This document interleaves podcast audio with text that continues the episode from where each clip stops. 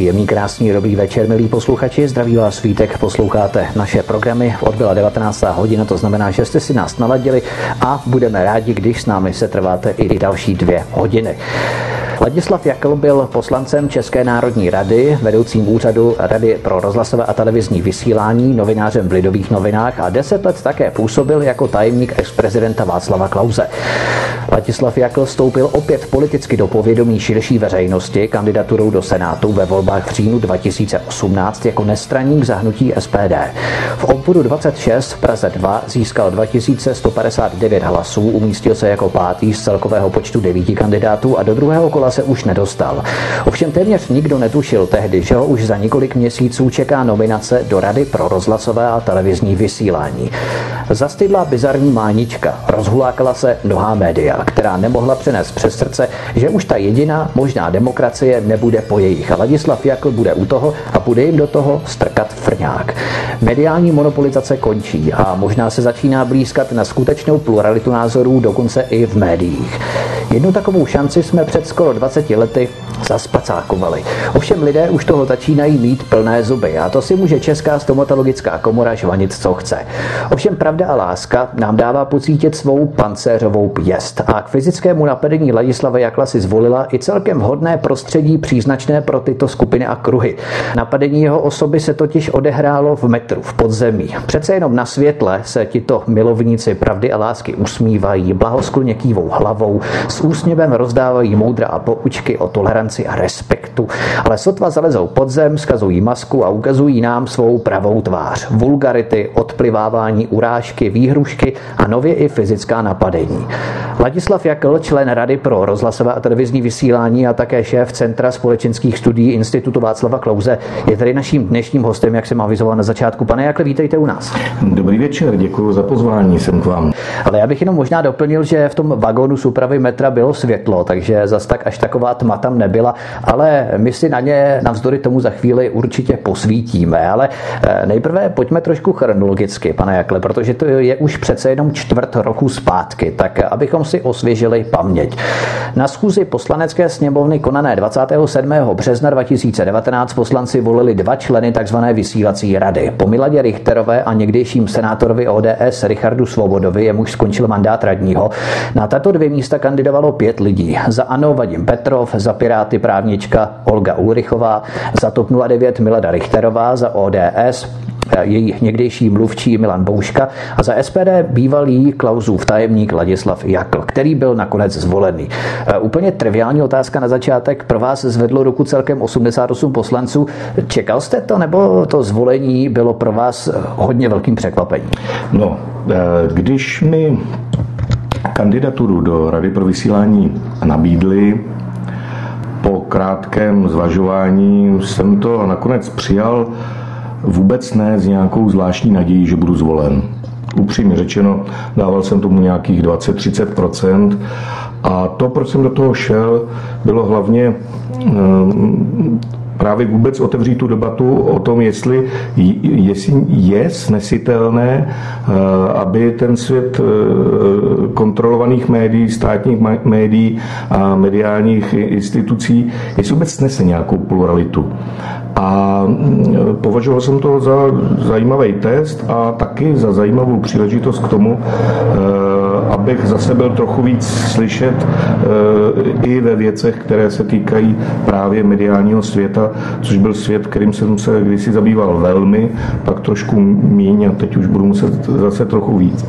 No a když potom proběhlo první, první kolo, a e, v něm mi chyběly tři hlasy, tak e, pravda e, jsem trošku tu, ty svoje vyhlídky trošku polepšil, ale ani, ani tak jsem je neviděl jako přesahující 50%. Spíš jsem naopak počítal s tím, že najednou po té první volbě Někteří, kteří to do té doby podceňovali a vůbec nepovažovali za možné, abych měl nějaké reálné šance, že se splaší a začnou jako víc buntovat a tak dále. To se sice stalo, ale jak je vidět, ne dostatečně a, a nakonec jsem těsně prolezl. Proti vám důrazně vystoupila ČSSD. Například šéf poslaneckého klubu Jan Chvojka se nechal slyšet, že jasně sdělili hnutí ano, že by nebyli rádi, aby vás ano podpořilo, nebo ex-minister zahraničních věcí Lubomír Zaorálek pronesl, že není pro, aby tito lidé, tedy míněno vy, tito lidé, nevím, kdo to je tito lidé, eh, dostávali prostor k ovlivňování činnosti médií. Eh, hřálo vás na osrdí, že zrovna ČSSD se proti vám takto vymezovala, což značí, že tím fakt lezete na nervy. No taky samozřejmě, já teda pana Chvojku neznám, nikdy jsem ho neviděl eh, a nejsem si jist, co vůbec o mě ví. S panem Zaorálkem to, se, to si pamatuju, poslední naše setkání bylo v televizi Prima, kdy e, i mě obvinil v podstatě z kriminálního jednání a tak jsem odpověděl a oni nás drželi v oddělených studiích, takže... Vás nepokousal, jo? A, no, a já jsem na to odpověděl, že víc se k jeho otázce vyjádřím, až bude blíž a nebude mít brýle. A takže možná, možná i s, s touto vzpomínkou reagoval a jinak na tu vaši otázku za prvé, eh, sociální demokracie je levicová strana, je to kolektivistická strana, přeje si eh, velkou roli státního sektoru, což je úplně přesně opak, eh, co si, co si přeju já.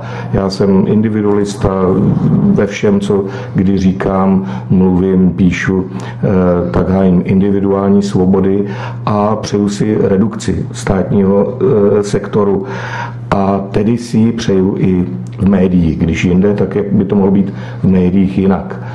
A e, tudíž je jasné, že pokud zrovna i v této oblasti mají nějaký zájem a celkem konzistentní e, levicový, tak si přejí, aby, e, myslím, že kdyby bylo po, po jejich, tak by ani žádná soukromá média nikdy nevznikla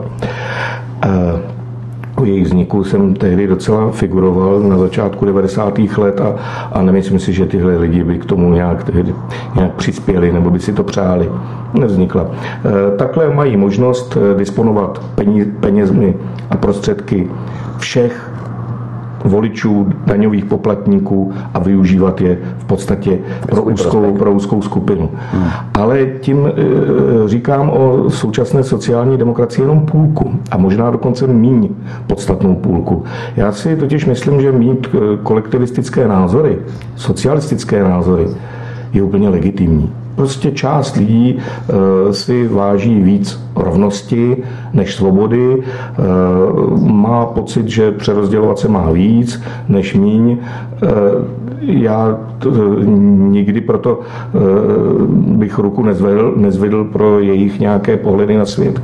Ale vím, že prostě v tom spektru zastoupeny vždycky byly, jsou a budou to není to hlavní, co, co, čím je ale pro mě zajímavá sociální demokracie dnes. Já si myslím, že ona už dávno tou běžnou sociální demokracií není. Já myslím, že se zařadila, nechala eh, sociální demokracii v podstatě vytunelovali, vyžerali jako červy eh, úplně ve všechnu dužinu eh, havlisti, pokrokáři, progresivisti a udělali z ní údernou pěst ideologie, s kterou nemá běžný zaměstnanec, Aha. tamhle někde v severních Čechách nebo na Ostravsku vůbec nic společného. Ten chce, aby, byl, aby byly hájeny jeho zájmy, aby byl eh, dobře placený za svoji práci, eh, aby měl kvalitní pracovní podmínky a, a aby mu nehrozila státa zaměstnání. No ale to nejsou témata, o který se dneska stará sociální demokracie. Ta se stará eh, o to, aby jsme tady měli co nejvíc různých pohlaví a čeho všeho, jakých, všelijakých zoologických zahrad. No ta se stará o e, naprosto šílenou e, klimatickou nebo klimakterickou politiku, která zničí ekonomiku, naši prosperitu a hlavně i svobodu e, a která má e, tuhle tu agendu není na tom písečku sama sociální demokracie, ale právě proto dělá obrovskou chybu. Dělá obrovskou chybu, že se cpe do těch, těch pokrokářských témat a naprosto opouští svého voliče. No a volič jí to dává hmm. znát. A to, že v eurovolbách nezískali ani 4%, a v předchozích parlamentních volbách 7,5 je důkazem, že oni prostě se, že na svého voliče vyplázli, vyplázli jazyk a, a, a otočili se k němu zády a on potom na ně ukázal zadek taky. A e, proto od strany tohoto typu e, plašení kolem mé osoby e, mě v podstatě dělá dobře. Kdyby mě tihle lidi snad někdy chválili, tak si o sobě budu muset něco divného. Ono to s těmi 4% je i na pováženou, že místo toho, aniž by začali třeba bilancovat nebo nějakým způsobem uh, reflektovat ty své kroky, které do posud činili, tak oni ještě více dupou na plyn. Jan Hamáček teď eh, se snaží prosadit takzvanou předsudečnou nenávist, což je vlastně proti komukoliv, koho budou chtít zlikvidovat, tak můžou použít eh, gumové různé paragrafy, které jsou obsaženy právě v této novele zákona ohledně předsudečné nenávisti. Ale abychom se tedy zpět vrátili k té vaší volbě, vy jste sám chtěl kandidovat, nebo vás SPD přesvědčovali, že do toho máte jít a vy sám jste původně o post neusiloval? No, mě by ani nenapadlo eh, kandidovat. Mě by ani nenapadlo kandidovat do Rady pro vysílání, protože bych eh, to považoval za bláhovou věc. Ani nevím, jak bych, jak bych to měl dělat. Že já chci kandidovat a, a zvonit na různé dveře. Prosím vás, nemohli byste mě někde napsat. To by mě fakt nenapadlo. Eh, nejsem člověk, který by si někam spál a hlavně opravdu jsem to nepovažoval za příliš eh, možný a pravděpodobný. Eh, ano, byl jsem, byl jsem osloven SPD, byl jsem přímo osloven jejich předsedou Tomiem Okamurou. A musím říct, že chápu a pochopil jsem i ten jejich krok ve smyslu za prvé že to zviditelní jejich pohled i na mediální politiku a i, i jejich názor, názor SPD, že strany tohoto typu nebo vůbec síly a myšlení tohoto typu je podreprezentováno v médiích a je vytlačováno a je ostrakizováno. A jako druhý krok vidím ten jejich zájem zrovna o mě jako potřebu vyslat signál, že nejsou Mm, nějakou uzavřenou partou jenom pro některá témata, prostě pro některý typ lidí a typ voličů, ale že i můžou mít určitý přesah i, i, i někam jinam. A já musím říct, že i při eh, té kandidatuře do Senátu. I při této kandidatuře jsem nikdy od představitelů SPD eh, eh, neslyšel nic takového, jako že bych měl nějakým způsobem bez zbytku eh, hájit jejich programové zásady. Eh, z nich s některými souhlasím velmi, co, které se týkají evropské integrace a a, a organizované masové migrace. A s jinými souhlasím daleko méně nebo, nebo vůbec a nepřišlo mi, že by, že by, to, někomu, že by to někomu vadilo. Takže mě to fakt nenapadlo, byl jsem osloven. Eh, považujete to za jakýsi váš comeback, protože vy jste v letech 92-93 pracovali jako šéf úřadu Rady pro rozhlasové televizní vysílání, tak byť třeba na jinou funkci, vnímáte to jako váš comeback do určité míry? No tak eh, je to, je to fakt strašně dlouhá doba. Vracím se do té instituce po 30 letech. Eh, tehdy jsem tu instituci vlastně zakládal, psal jsem zákon, podle kterého byla zřízena eh, a i další zákony, které se týkají eh, médií a mediální politiky. A ten, ten institut, tu instituci jsem vlastně budoval od nuly, ten úřad od celého základu, od první židle. A Nicméně od, od té doby jsem byl z toho mediálního, hmm. přímého mediálního světa strašně daleko. A Jednak jsem málo sledoval vývoj legislativy, která samozřejmě zaznamenala e, nějaké novinky a podle mě skoro všechny k horšímu. A, a i jsem málo sledoval, eh, jak se ta rada chová, jaké má složení, co dělá navenek. Čili pro mě to jistý sentimentální eh, comeback je, ale je to úplně do jiného světa. No. Zatímco tehdy na začátku těch 90. Let, letech eh, to, to, bylo, to byla přelomová doba.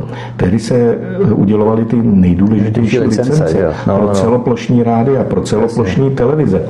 A to, byla, to byla zásadní úplně doba.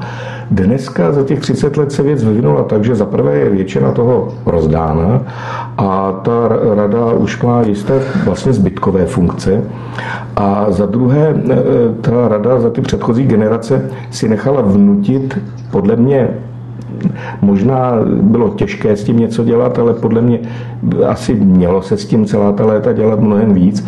Nechala si vnutit eh, takovou precedenční past. To znamená, že kde kdo proti rozhodnutím rady za těch posledních 30 let se soudil, a často úspěšně a ty soudy e, chtěli rozhodnutí rady mít nějak parametrizované. To znamená, e, změřte tuhle tu žádost, o kolik má centimetrů víc a o kolik deka je těžší a dokažte to, že právě tahle to měla eh, dostat a tak dále. A to já si myslím, že je naprostý pomílení. No, takže nemá takovou přirozenou autoritu ve společnosti rada, kterou by měl mít, nebo kredit. No, hlavně, hlavně. Eh, my jsme vůbec v takový divný pomatený době, kdy je možný kriminalizovat zastupitele nějakého, nějakého, nějaké vesnice nebo města za to, jak hlasoval. No prostě hlasuje tak, eh, jak odpovídá jeho, jeho svědomí, jak odpovídá jeho pohledu na věc a proto byl taky jako člověk eh, z masa a kostí zvolen se svými názory, se svojí životní historií. A myslet si, že z toho všechno odoperuju eh, ten subjekt a budu chtít po těchto institucích, aby se chovali nějak neutrálně nebo nějak objektivně, to je přece protimluv. Jestliže existují nějaké neutrální, eh, expertně, eh, úřednicko změřitelné rozhodnutí, pak o nich nikdy nemá rozhodovat volený orgán. Ale pokud o nich rozhoduje volený orgán, tak má podle mě hluboké právo se každý člen takového orgánu rozhodovat podle sebe. A to si myslím, že si ta rada trošku nechala vzít a teď je otázka, jestli o to zabojuje zpátky. Já se o to snažit budu. Totiž, eh, když tady právě hovoříme o té radě, o kompetencích, pravomocích, jakým způsobem vlastně vymáhá tu e, svou autoritu na základě rozhodnutí, které potom vznáší nebo vydává, tak zvanou vysílací radu tvoří 13 členů, které na návrh sněmovny jmenuje a odvolává premiér. Rada pro rozhlasové a televizní vysílání mimo jiné uděluje, mění a odnímá licence k provozování vysílání. Dohlíží na pluralitu programové nabídky a informování a dbá na obsah nezávislosti vysílání. Rada sleduje obsah rozhlasového a televizního vysílání a za porušení vysílacích zákonů ukládá sankce. Eh, jak se obeznamujete s celou tou agendou? Splňuje vaše očekávání? Pro co jste vůbec eh, do rady kandidoval? Vy jste říkal, že se tam eh, ta situace a to klima v podstatě nebo ta atmosféra změnila. Byl to určitý sentiment, ty židle, od, od kterých jste budoval vlastně od začátku 90. let, tak můžou být lehce rozvrzané. Jsem tam nějaké židly chybí jedna, dvě nohy. Tak jak vlastně vám to připadá teď?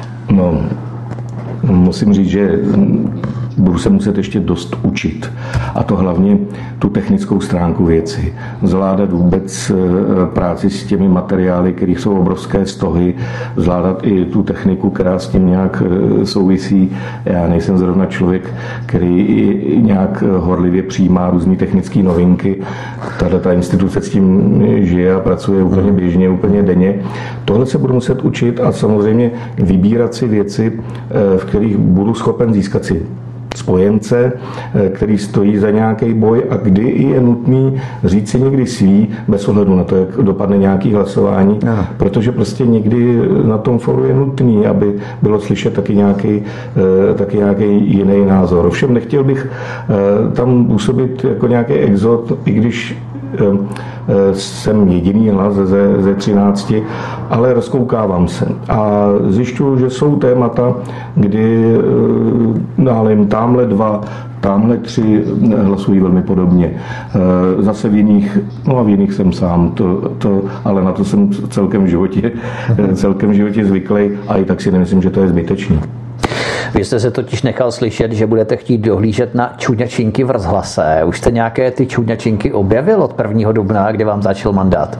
To je, to je jeden z prima uh, takových těch fake news. Já jsem nikdy nic takového neřekl. Fakt ne, to jo? si někdo vymyslel. A musím říct, že toto není moje, eh, moje ambice. To je jako fakt teda do prdele ne. jak aktivním členem vysílací rady se chystáte být? Protože vy jste tam působil, jak jsme si prozradili v letech 91, pardon, 92, 93. Tehdy se rozdávaly právě ty historicky první licence. Co všechno se změnilo v této radě? Dodnes jsme si prozradili, což může vaši aktivitu v radě určitým způsobem limitovat, protože na rovinu zatím o vás není příliš slyšet, že byste nějaké ty záležitosti kolem České televize, Českého rozhlasu odhalil třeba právě ohledně platu Václava Moravce. To mě celkem zajímalo. To je, to je ale eh, třeba vysvětlit i vašim posluchačům. Eh, Český rozhlas i Česká televize mají svoji radu. Ano. To jsou vlastně správní orgány, které se mohou zabývat i střevama té instituce, i když i v tom jsou trošku limitované. Rada pro rozhlasové a televizní vysílání vůbec nemůže sledovat něčí platy nebo takovéhle věci. Eh, tam může sledovat jenom to, co leze z té obrazovky, po případě eh, z reproduktoru rádia a zda to porušuje nebo neporušuje zákon. Eh, a to je v podstatě skoro jediný případ, kdy Rada pro vysílání může zasáhnout. Může zasáhnout, pokud obsah toho vysílání se dotýká přímo nějakého konkrétního ustanovení zákona, anebo pokud jsou porušeny licenční podmínky. Pokud se jenom něco nelíbí, tak e, jsem na tom podobně jako jakýkoliv posluchač nebo, nebo divák, pokud se neprokáže přímo porušení zákona.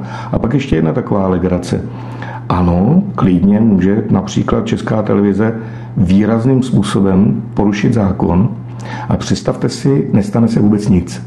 Teda nestane se něco výrazného, například, například pokuta. Proč?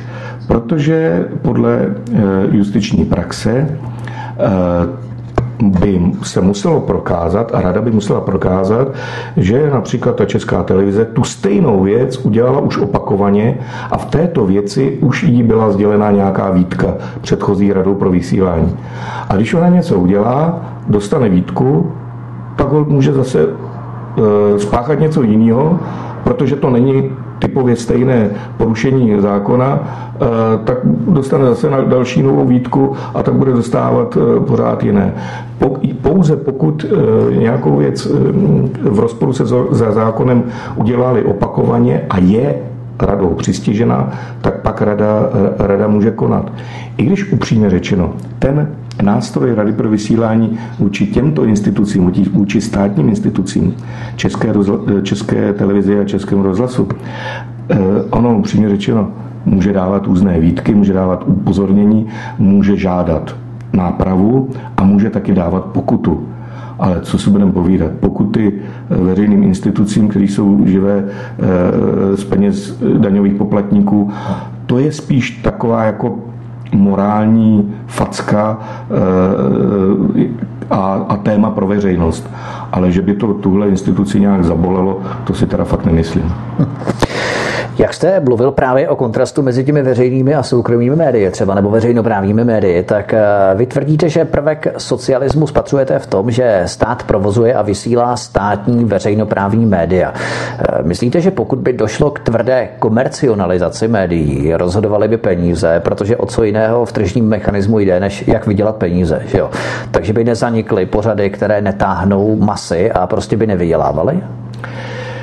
Uh... Víte, eh, k tomuhle tomu režimu hm, státních eh, médií eh, k tomu došlo, například v Americe jim se neznají. Došlo k tomu akorát v Evropě, kde byla prostě tradice vůbec silného státu a kde silné monarchie postupně se nějakým způsobem liberalizovaly, ale ta role státu tam byla jakoby původní a jenom se z ní postupně ulamovalo něco, něco rozpouštělo a, a, a stát se toho postupně pod nějakým tlakem zbavoval. Další důvod, proč existovaly vůbec státní média, byla, že v těch začátcích to byla pěkně drahá věc. E, třetí důvod byl, že to bylo považováno za bezpečnostní závažný faktor, e, který musí stát kontrolovat. A za čtvrtý byl což už dneska v podstatě vůbec neplatí, velmi, velmi omezený kmitočový, to kmitočové bohatství. Celoplošné televize nebo sad pro vysílání celoplošných hm, televizí bylo možné v naší zemi rozdělit asi pět. Eh, rádi srovnatelně.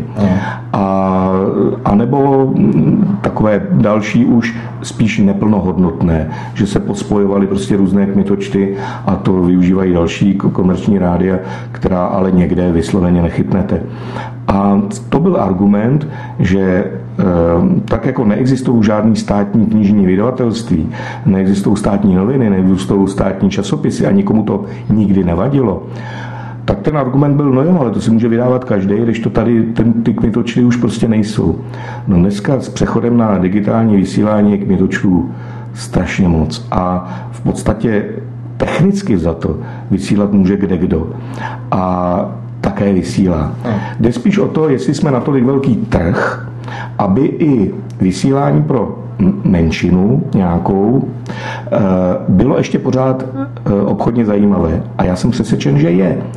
Když se podíváte na e, výběr kabelových televizí, najdete tam soukromé televize, které se zabývají historií, přírodou e, a všemi, nebo, nebo, nebo, nebo technickými novinkami, vědou e, a to jsou velmi specializované často kanály a uživí se. Samozřejmě musí to dělat tak, aby se uživili, musí to dělat levně, ale často to dělají velmi kvalitně a v podstatě ukazují, že spousty věcí, kvůli který my nutíme daňové poplatníky, aby platili to, na co se vůbec nikdy nepodívají, aby platili instituci na Kavčích horách, která vlastně pracuje proti jejich zájmu, eh, tak a jediný argument je, no ono by nebylo vysílání tamhle pro e, zahrádkáře nebo pro školy nebo něco podobného. A teď vidíme, že to spektrum e, komerčních e, médií to klidně poskytne. A mezi náma i v jiných oblastech má stát nějaké zájmy.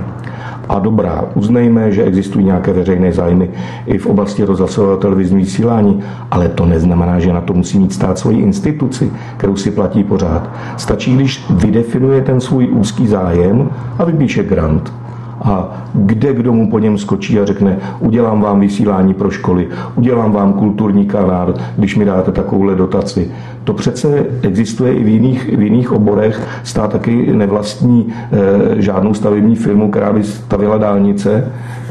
E, není to třeba. A, a prostě když má zájem postavit nějakou, e, nějakou veřejnou stavbu, no tak prostě vypíše soutěž a, a postaví to privátní e, dodavatel stejně. Tak jsem přesvědčený a říkám mimochodem to tež už 30 let Eh, může existovat i eh, na poli rozhlasového televizního vysílání.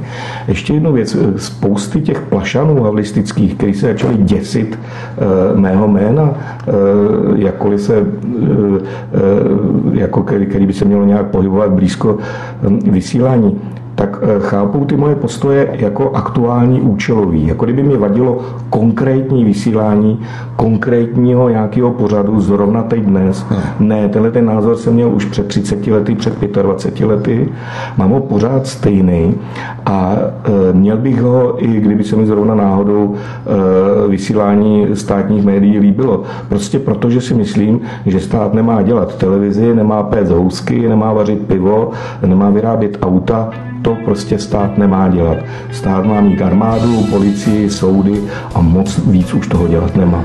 Dodává Ladislav Jakl, člen Rady pro rozhlasové a televizní vysílání a také šéf Centra společenských studií Institutu Václava Klauze, eh, který je naším společníkem dnešní večer u nás na svobodné vysílači. Od mikrofonu vás zdraví Vítek a po písničce budeme pokračovat dál. Příjemný večer. Ladislav Jakl, člen Rady pro rozhlasové a televizní vysílání a také šéf Centra společenských studií Institutu Václava Klauze je naším dnešním dnešním hostem provází nás dnešní večer od mikrofonu a zdraví Vítek a protože máme po písničce, tak pokračujeme v rozhovoru dále. A teď se vrhneme trošku na uh, další témata, která budeme potom směrovat uh, k fyzickému napadení Ladislava Jakla, protože abychom si to utříbili a tak nějak chronologicky rozanalizovali, protože to je velmi důležité, jakým způsobem se formuje vlastně to veřejné mínění u nás v České republice. Uh, v 15 člené radě ČT bude do konce roku 2021 vyměněných 10 členů. Ve 13 člené vysílací radě bude bude do konce roku 2021 vyměněných 9 členů a v sedmičlené radě ČTK je třeba Petr Žantovský, což také ti mnozí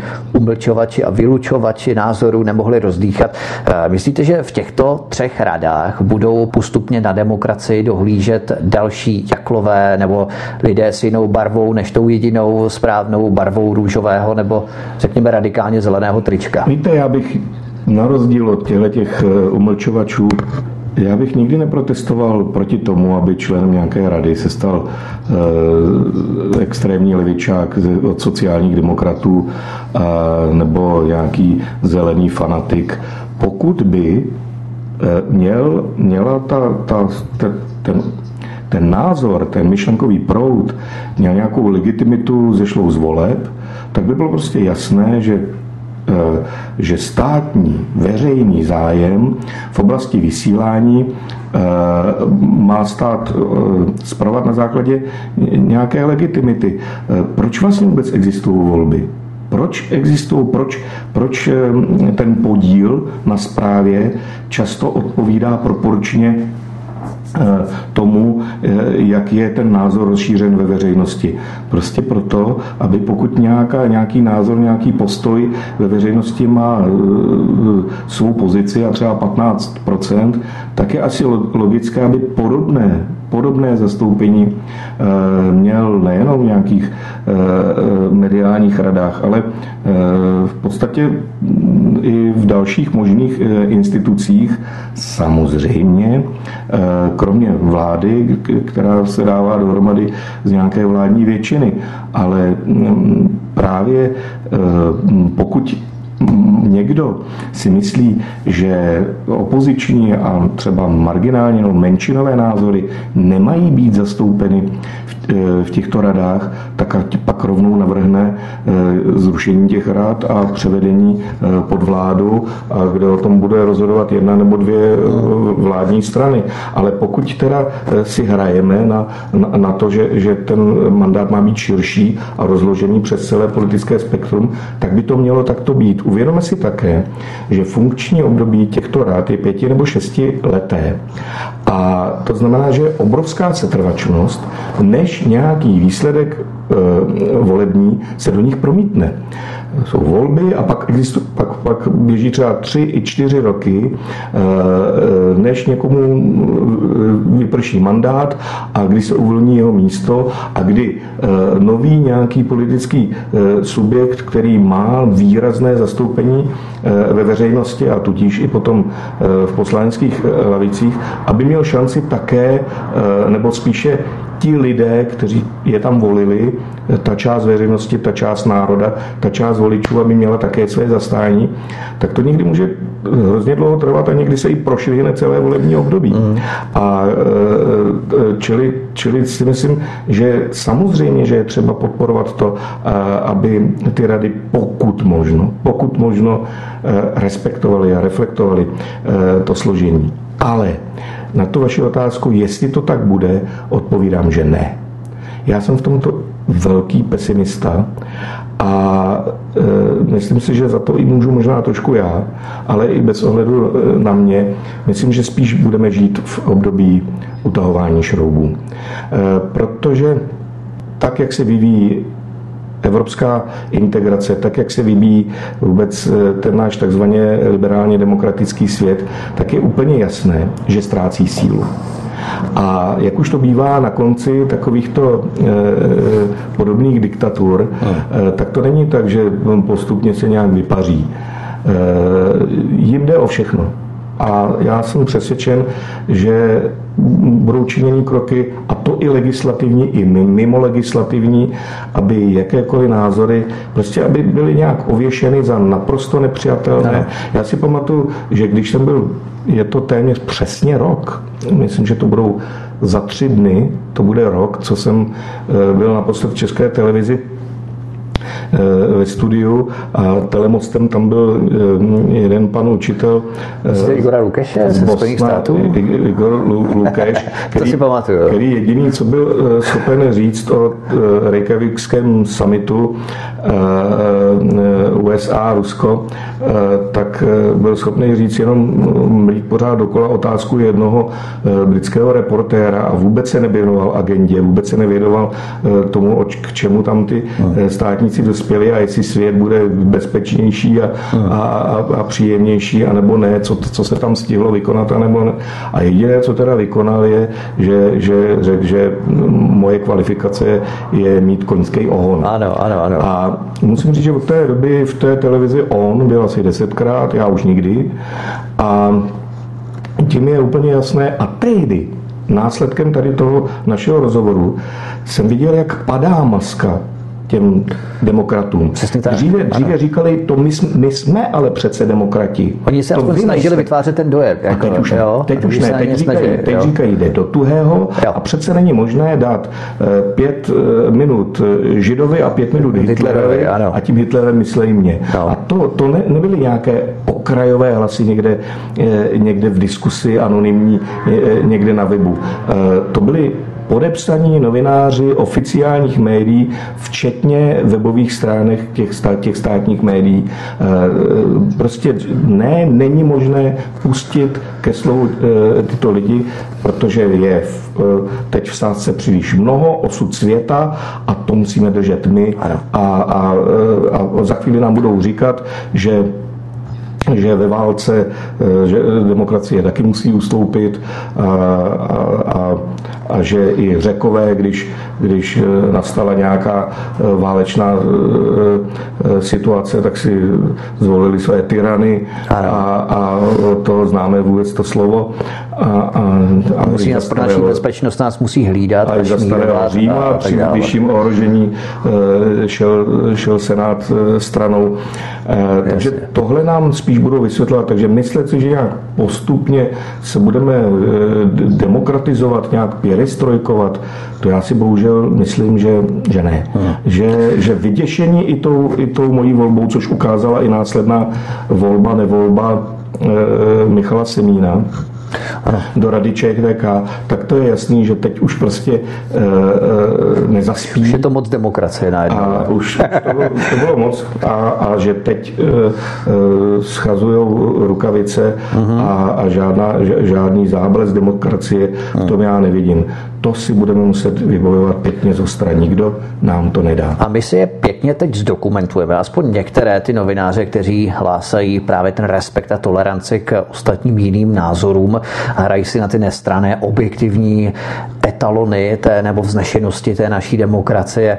Například eh, ředitel think tanku Evropské hodnoty, to je takový náš oblíbenec tady u nás na svobodném vysílači, my máme hrozně rádi, takový kamarád náš. Ředitel think tanku Evropské hodnoty Jakub Janda, to je další z těch samozvaných majitelů pravdy, na kterou se vytvořili patent, tak eh, ten komentoval vaše zvolení slovy. Liga zakomplexovaných ufňukánků má bod. Po inklu, implu, ne inkluzi vlastně, ale po impluzi SPD Aeronetu a rodiny Klausů je to alespoň malá cena úspěchu. Každopádně 88 hlasů je hezky symbolické číslo. Konec citace.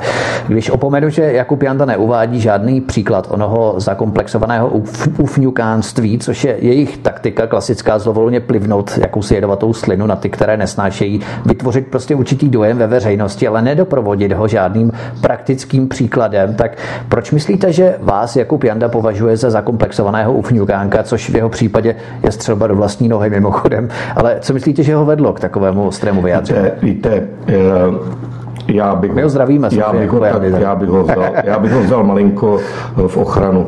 Víte, eh, oni někdy zamilovaní lidé eh, se někdy chovají, a zvlášť nešťastně zamilovaní lidé se chovají někdy, eh, někdy dost, dost zvláštním způsobem a mějme pro ně pochopení. Eh, on totiž se před mnoha lety bezhlavě zamiloval do mě. Eh, když měl tu svoji pornografickou kariéru, tak jeho umělecký pseudonym byl Patrik Jakl A před nějakým... A to je fakt, nebo to je to je pravda, to, to, je fakt, to, to je fakt pravda. To ani nevím, to. A, a je to nějakých, nevím kolik, 12 let, kdy mě úpěnlivě psal e-maily, jestli bych ho nezaměstnal na hradě, a to třeba i zadarmo. A to jsou věci. Nějak, pak nějak potom mu asi došlo, že teda budu spíš na ty holky, no a teď, teď, jako, teď s tím musí žít nějak, no nemá to jednoduché, tak občas tu bolest takhle vykřičí. Eh, jak jste se vyrovnával s mediálními ohlasy na vaše zvolení, protože mnozí novináři to skutečně nemohli rozdýchat. Eh, za všechny jmenujeme třeba například eh, Bohumila Kartouse v britských listech, který napsal, že, cituji, nejenom v politice, ale i v médiích dochází k úspěšné spouře a instalaci deprivantů a hochštaplerů do pozic mudrců. V další pasáži toho článku vás označil za Klausova šaška a pokračoval prý spolu s dalšími podobnými individui v mediálních radách, například Petr Žantovský v radě ČTK Jandák v radě Českého rozhlasu nebo Kašperu v radě ČT. Kromě všeho, co Boumil Kartous napsal, protože každý má právo na názor, označil vás za deprivanta. Vnímáte to už jako urážku? Já nevím, jako tlachání nějakých takovýchhle neznámých lidí. Já nevím, co to je za člověka a, a jako dávat mě do souvislosti s hochšraplerstvím. Já nevím, jestli by ten človíček by si byl schopný sednout se mnou ke stolu a popovídat si o mediální legislativě, o těch zákonech. Já ano, já jsem je psal jestli by uměl říct, jak vznikal celý sektor eh, nezávislých soukromých médií. Já ano, já jsem u toho byl. Eh, nevím, co je na tom Hochštapelského, když jsem se tím léta úplně od začátku eh, profesionálně zabýval a to ne určitě ve druhém, čtvrtém, pátém sledu, ale úplně v tom prvním. A Teď jako nic nebrání takovýmhle človíčkům, aby řekli, no tenhle ten jeho názor eh, je podle mého názoru špatný, já mám názor jiný ale to, že e, prskají e, jako, jako podobná, no, podobná slova. Oni nekonkrétně, to, to, je, nekonkrétně. to, je, to je jenom důkaz takového, e, takové té duševní chudoby, kdy vlastně něco se děje, co mně se nelíbí, nemám proto úplně nějaký slova a mám pocit, že sevřu pěstičky, zavřu očička a budu si hrozně moc přát, aby to bylo jinak, tak pak je otevřu a najednou je to jinak. A ono, ajajaj, ono to jinak není. A tak zase budu chvíli prskat. No, já jim nezávidím takovýhle život. Možná dále vám třeba Ondřej Neumann z hlídacího psa vytkl, že vás ještě jako novináře potkal v lidových novinách. Vaše názorové konstrukce byly prý vždy velmi racionální a neprůstřelně vyargumentované s jedním bohužel zásadním nedostatkem. Samotný základ byl často úplně mimo. Konec citace. Opět žádný důkaz, v čem mimo pro svazáky demokraty stačí jenom plivnout bez důkazů, což eh, mimochodem vyčítají takzvaným dezinformačním webům. Ale co říkáte na slova Ondřeje Neumana, cítíte se být mimo vy jako bývalý jeho nad nadřízený v podstatě. No, eh, mě se, hodně vtipné mě se, blbě, mě se blbě reaguje eh, na, na lidi, který jsem znal a osobně a tykal jsem si s nima já nevím, jak je možné takhle přeskočit a, a, a kvůli tomu, aby se zavděčil nějakým svým současným šéfům, eh, jak je možné, eh, aby říkal takovéhle věci. Já si na něj pamatuju, byl to tedy jeden z mých podřízených, když jsem dělal vedoucího zpravodajství v Lidových novinách někdy před 25 lety. Byl takový složit, byl takový snaživý poměrně, co si jak pamatuju, trošku už vyslovoval a výslovnost se mu často zhoršovala, eh, když se déle zdržel na obědové přestávce. Ale, ale, eh, ale jinak no, se mi zdál jako, jako celkem, celkem milý chlapec. No tak jako teď má nějaký zadání a, a plní ho, ale že mu to jako není blbý, když se přece můžeme, když se přece můžeme někdy potkat a eh, jak mu asi bude, když, když, když, když se ho zeptám, co to, co to jako píšeš, co to, co to plácáš. A jinak je to opět charakteristický. Kdyby tak řekl nějaký jako názor, který tehdy e, nějaký základ byl špatně. A nejenom to, kdyby on řekl nějaký svůj názor, hmm. a to myslím i tehdy v těch novinách. Hmm. Já si teda na žádný jeho názor tehdy z novin e, nepamatuju a nepamatuju si ani teď. Teď to jsou takový krásné linky, e, máte milovat tyhle ty, nenávidět tyhle ty a teď na to psát, a teď na to psát slohová cvičení. Jasně. No tak napsal slohové cvičení. No. Ale třeba režisér Jan Hřebejk, a to je poslední věc, než půjdeme dál, vás označil za zastydlou máničku s bizarními názory. Já jsem těchto několik inkoustů z novin a různých neziskovek a režisérů citoval proto, abych postupně demonstroval vám, milí posluchači, jak tito lidé rozmíchávají nenávist právě z těchto kruhů, které postupně přikládají polínko za polínkem pod kotel. Právě tito novináři, neziskovkáři, politici nebo režiséři. Všimněme si, jak postupně zvyšují to napětí. Jo. Jeden vás označí za zakomplexovaného ufňukánka, druhý, že jste úplně mimo, třetí za deprivanta, čtvrtý za zastydlou máničku s bizarními názory. Prostě taková žlučovitá koncentrovaná nenávist, urážky, pomluvy, nálepky zapouští samozřejmě kořeny u veřejnosti, která je citlivá na tyto podprahové věmy, formy nevraživosti a to po pár měsících vede k tomu, že nějaké militantní úderky těchto kruhů se prostě uchýlí k násilí. Tady přesně můžeme pozorovat stupňování té nenávisti a nevraživosti novinářů novinářů, politiků, neziskovkářů a režisérů k vaší osobě, což ventilují v novinách, v rozhlase nebo televizi. A to jsem necitoval ani Jana Moláčka nebo Marka Volnera z České televize, to snad tady ještě nebudeme. Ale když analyzujeme ten veřejný prostor, a já jsem zvyklý analyzovat věci, skládat jména osob, fakta, výroky dohromady, tak tito lidé doslova vzbuzují v lidech, vyvolávají v lidech nenávist tím, že dávají průchod vlastní nevraživosti a tím kontaminují, infikují nebo řekněme zanášejí ten veřejný prostor mediální prostor, nechovají se lidé pak podle jakési, řekněme, zprostředkované zkušenosti, podle toho, co jim novináři omílají pořád dokola v médiích, co jim mlátí o hlavu. Říkáte přesně to slovo, naprosto to nejzásadnější slovo zprostředkovaná zkušenost. Eh, dřív před staletími eh, člověk taky měl zprostředkované zkušenosti. Spousty věcí věděl z doslechu. Kdo uměl číst, tak třeba i z četby ale velkou většinu informací, které potřeboval pro přežití a pro běžný denní život, tak ty si musel získat sám. Ty měl z vlastní zkušenosti, na vlastní kůži, eh, svým nosem očichaný, svýma očima, eh, svýma ušima odpozorovaný a ten poměr těch autentických zkušeností a těch zprostředkovaných, ten se dramaticky změnil. A dneska e, velkou, velká část která těch informací, které se podílejí i na e, nějakém světonázoru, i, i na nějakých hodnotových východiscích, i na morálce, tak jsou stavěna na základě těch zprostředkovaných Aha. Zkušenostech. A to samozřejmě ti, kteří se zabývají výrobou mediální atmosféry, výrobou společenského klimatu dobře vědí. Já jsem si eh, při četbě různých článků, třeba i o sobě, a to ne teď za poslední chvíli, to je staršího data, takový můj poznatek jsem zjistil, vlastně, že v těchto těch třech posledních článcích tam není vlastně žádný argument, který by lidi přesvědčil o tom, že nemám pravdu a, a aby, aby nějaký měli jiný názor se mnou konkurenční. Oni se jenom snaží, často i výběrem fotky, a, a, a e, emocí ve slovníku, Aha. dosáhnout jedinýho, aby mě neměli rádi. Já nechci ufňukaně mluvit o sobě, to, to se vůbec netýká jenom mě.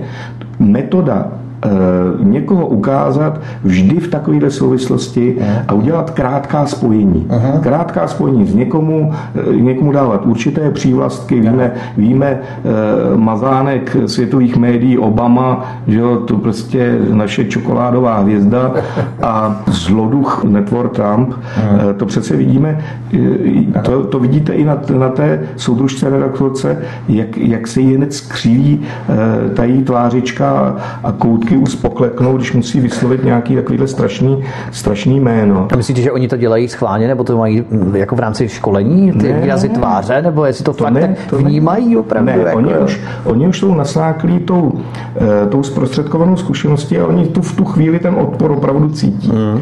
A, a, tím se ten, a tím se to vlastně to emocionální klima, který je úplně utržený od eh, nějakého společenského diskursu, Přesně tak. Eh, že ty říkáš tohle, já říkám tohle, pojďme se Přesně. o to poprat, Přesně. pojďme se o to pohádat, eh, pojďme prostě polemizujme úplně jako nemilostrdně, ne, o tom už to prostě není.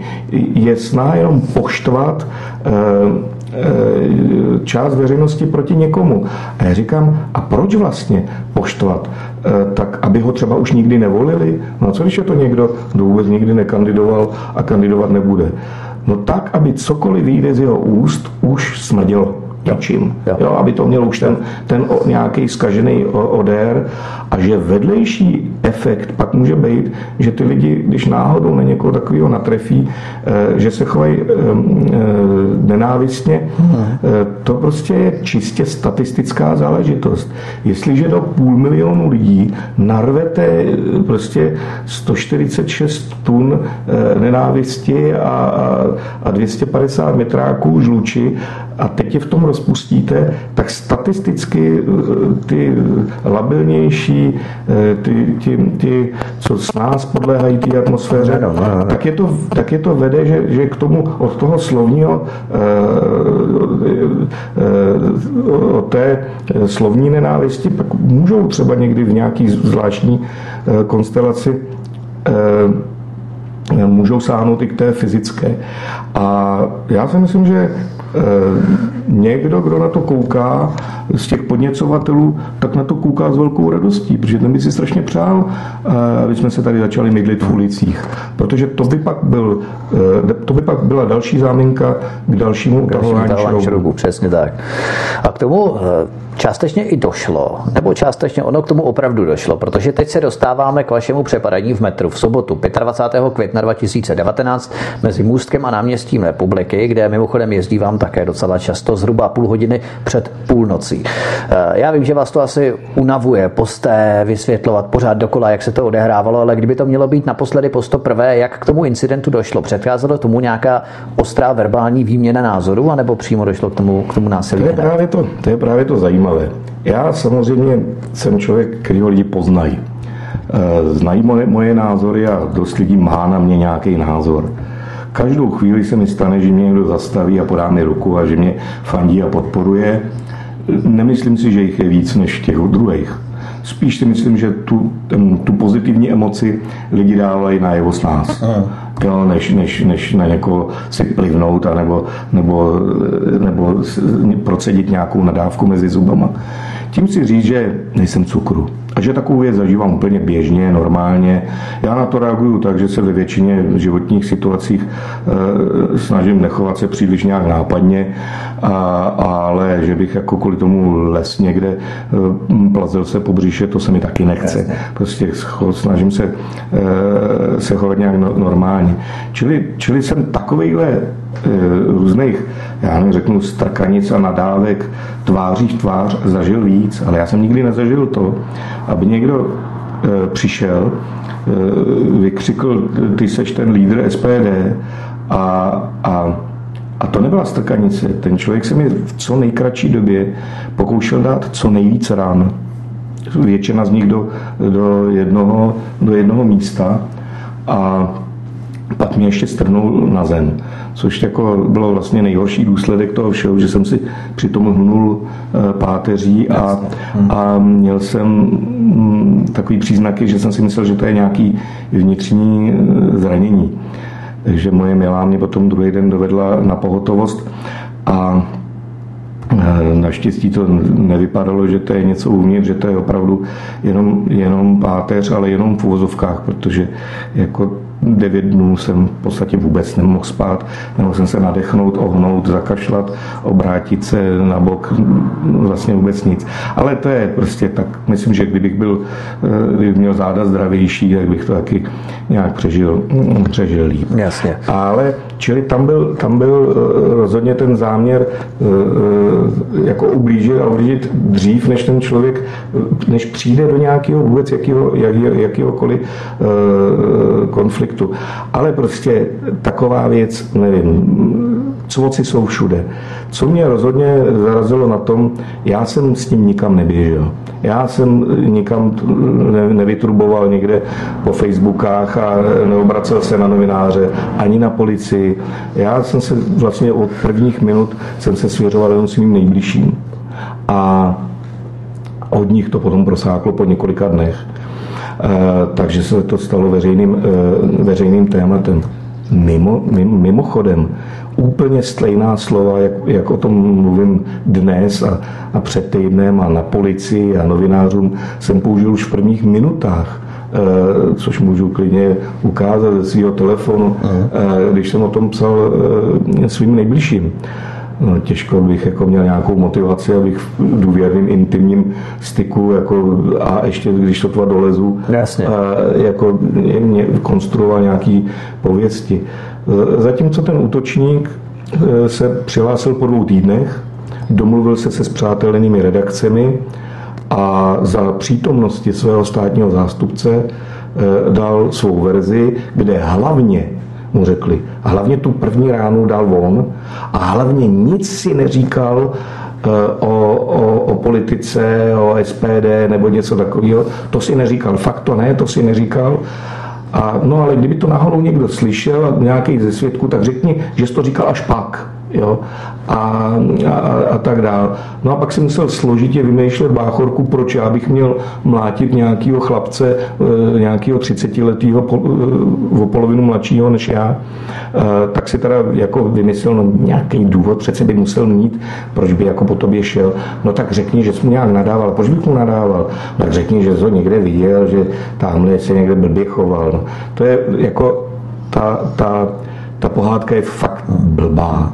Opravdu, když člověk mě nikdy neviděl, neměl jsem s ním žádný konflikt a jenom na základě toho, že prej zahlíd někde, že prej eh, jsem opravoval výslovnost nějakého barmana, co se týče piva a, choval jsem se k němu povýšeně, že to vede toho člověka k tomu, aby vykřikoval někde na, me, na metru, eh, já, já nevím, no, no ano, je tam jeho umělé tvrzení po dvou týdnech a moje po 12 minutách autenticky, já nevím, jako kdo si z toho, eh, kdo si z toho co bude chtít, bude chtít vzít. Co zajímavé bylo, byla spíš ta následná reakce mediální. A eh, jak na oko na oko mi někteří vyslovali podporu, aby ji pak mohli slavnostně odvolat Eh, že teda jako teda to ne. Eh, respekt, eh, který původně lhal, že jsem viděl video záznamy, pak zase napsal jednoduše se popral. No, jako kdyby u toho byl. Já teda nevím, co znamená jednoduše se poprat, pak je asi složitě se poprat a, a kdyby, kdyby byly aspoň trošku korektní, tak vidí, že v každém případě byl agresorem eh, ten útočník, a to buď verbálním, anebo, anebo fyzickým, ale v každém případě i podle jeho verze, i podle mojí verze eh, byl on, eh, který, který napadl druhého. To, a ten další vývoj už nikoho moc nezajímal. A pak bylo to napadení o tři dny později na snídaní v hotelu ve Zlínu. Ano, 29. května bychom to upřesnili. Stejným způsobem jsem o tom také pouze řekl některým svým přátelům. A také to vyšlo do médií až o několik dnů později. A to takovým způsobem, že hned psali tamhle, já nevím, Zlínský deník nebo i dnes, prý, jak tvrdí a teď takový slovo údajně. Jasně, ano, ano, to oni rádi používají. A, no, no. A, a, a policie o věci nic neví, přitom policie mi volala za chvíli potom z Línska. Hmm. A dokonce to někdo měl takovou potřebu nadspat i na Wikipední heslo, kde teda mimochodem o mý osobě, kde se teda e, to hemží dalšími nesmysly šílenými. Hmm. A tak tam bylo e, i o téhleté blbosti z Línské policie o tom nic neví. A když policie potom někde vyhlásí, že útočníka dopadla, a že bude řešen v nějakém přestupkovém řízení, tak nikdo z těchto těch novinářů už to nenapsal. Nic se nestalo, že by třeba zjišťovali, kdo to byl a proč to udělal.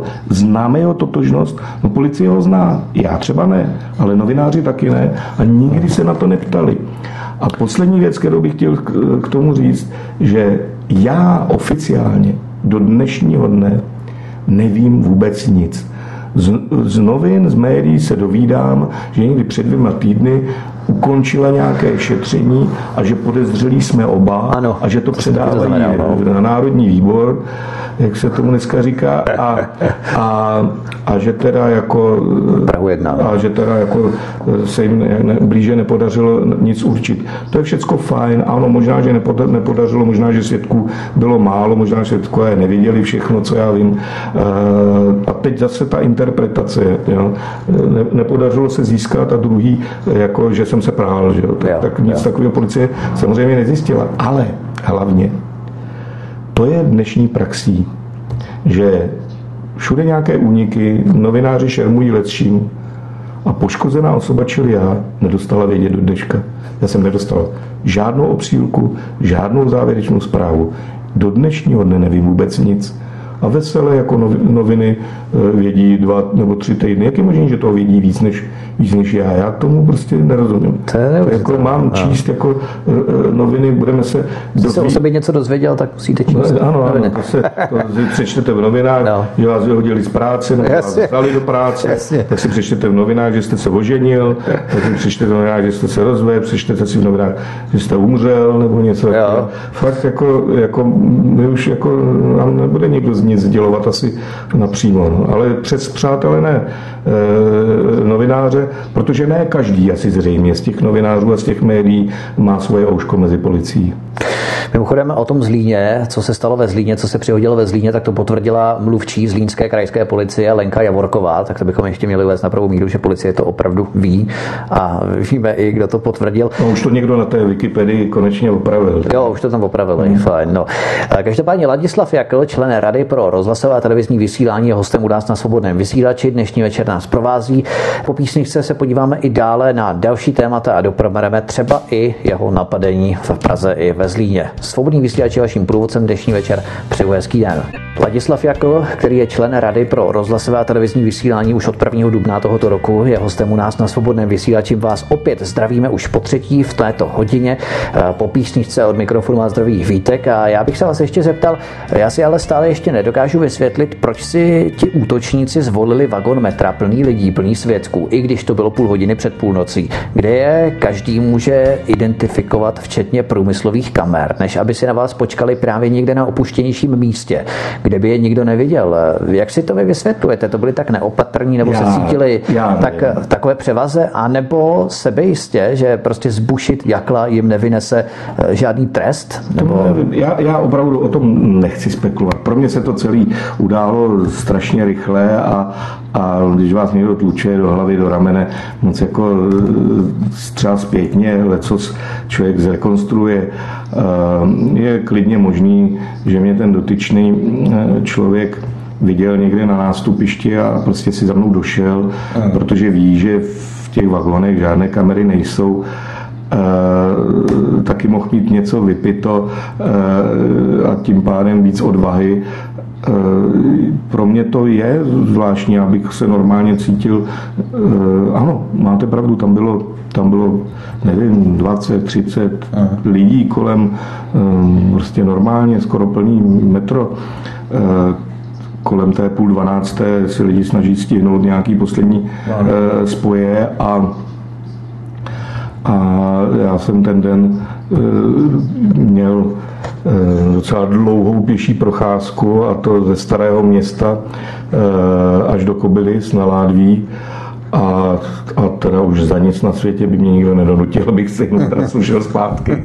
Já občas takhle někdy dělám takovýhle dlouhé cesty, ale tak jsem právě jel metrem, ale Eh, tam prostě to, to, to já si úplně vysvětlit neumím. A v tom Zlíně, no to taky ne. Tam, tam, taky, taky u toho, lidi, tam taky u toho, eh, pokud ten člověk byl identifikován, tak asi zřejmě e, nějakým svědkem. Jo.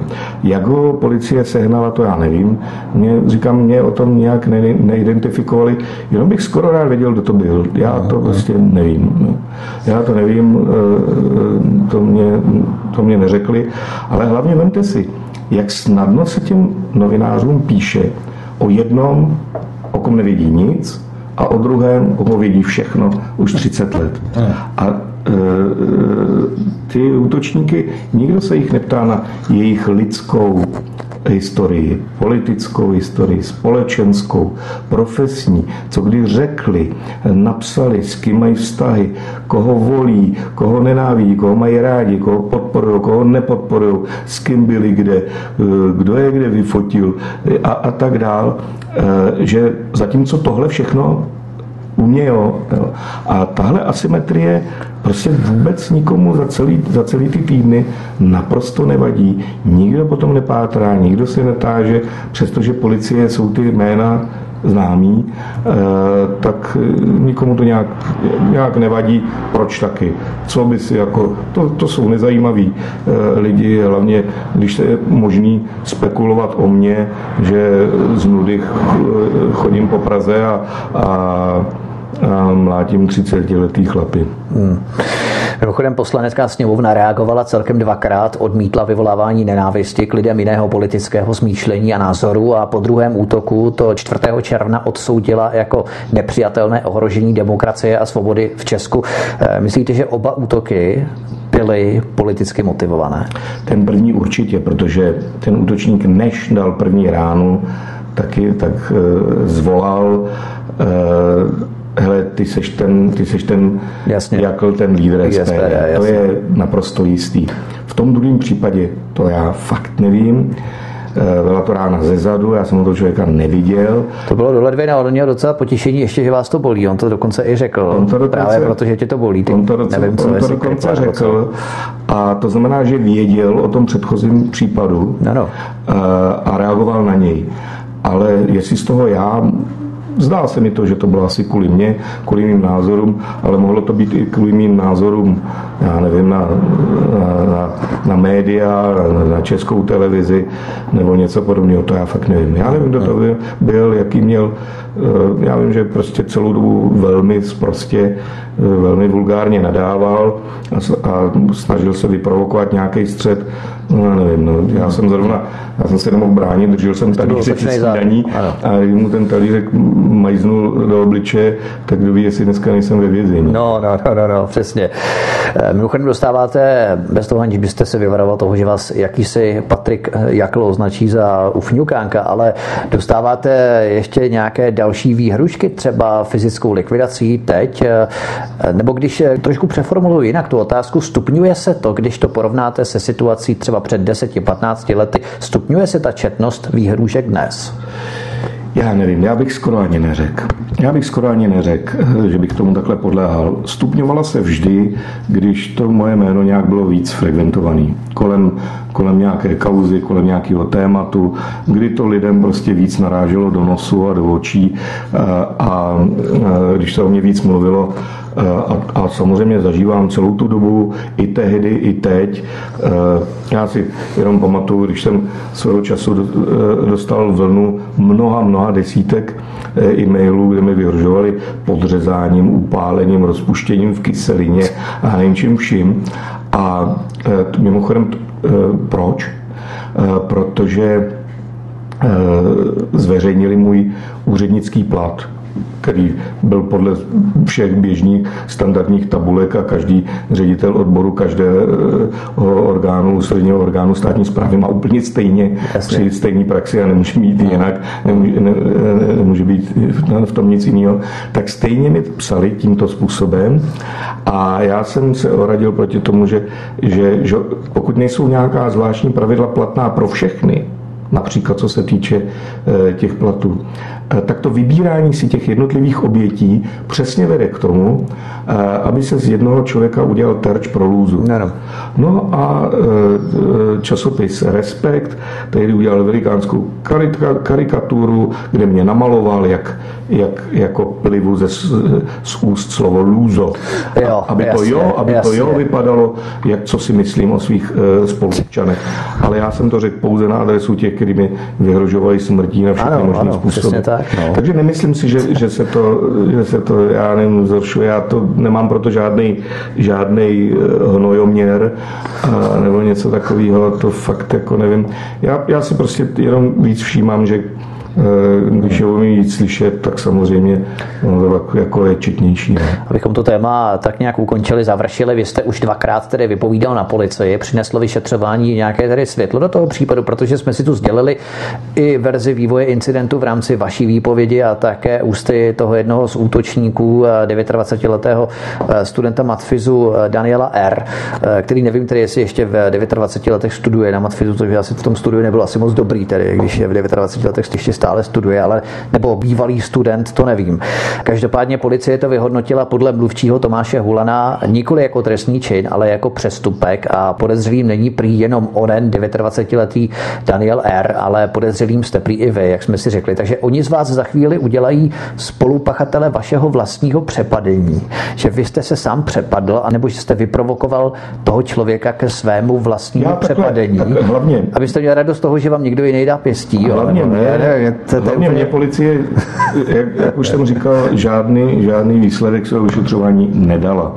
Nic mi neposlali, eh, ne, nevolali mi, nepředvolali si mě, já to nevím. V den, kdy se objevila informace, že to vyšetřování uzavírají a dávají někam na magistrát, aha, aha. Eh, tak eh, jsem přímo na té služebně byl osobně a přinesl jsem jim tam písemně svoje vyjádření k věci i k výpovědím toho útočníka.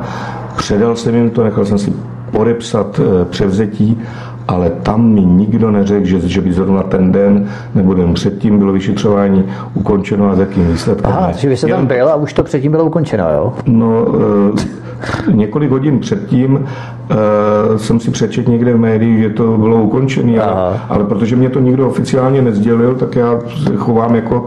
No jasně, jako, tak jako byste neviděl. No, jako, no, to prostě normálně a jenom, jenom jsem jim dones to, co jsem jim, e, co jsem jim chtěl donést o tři dny dřív a nestihnul jsem Jasně, jasně, jasně. Té policii, já jsem za tu dobu eh, těch výslechů, já jsem měl pocit velmi korektního eh, eh, přístupu, myslím docela poctivého. Takže já, já prostě věřím, že zabývali se tím, jak mohli. A já čtu i když prostě říkám, nemám nic oficiálně, jenom to, jenom to z médií, to, to, to, to, ten jejich výstup jakože nevědí, jakože nevědí, že, to je, že oni to berou jako tvrzení proti tvrzení, věrohodné svědectví nemají, no tak si řeknou, no když my nevíme, hmm. víte co, magistráte, nějak si s tím poradí. Takže teď je veškerý spis předaný správnímu orgánu, v tomto případě úřadu městské části Praha 1. Nečeká se tedy už na další kolo vyšetřování. Jaký z toho máte pocit? Jak se cítíte skoro po dvou měsících od těch dvou napadení v Praze a ve Zlíně? Jaké šrámy to na vás zanechalo? Protože eh, víme, že ten lékař vojenské nemocnice vám při poslední kontrole sdělil, že 6 týdnů to bude ještě docela bolet. Eh, jak se cítíte teď tady? No tak hlavní problém, který jsem měl z té hnutý, pá, eh, hnutý páteře, ten je v podstatě pryč. A, a, a nějaký jiný následky, no, bolí koleno a to levý rameno, No, teda v podstatě skoro vůbec, ale vzpomenu si vždycky na to, když přijde nějaký kamarád nebo kamarádka, je, já tě rád vidím a plesk do ramene. tak to se to hned jako ozve zpátky.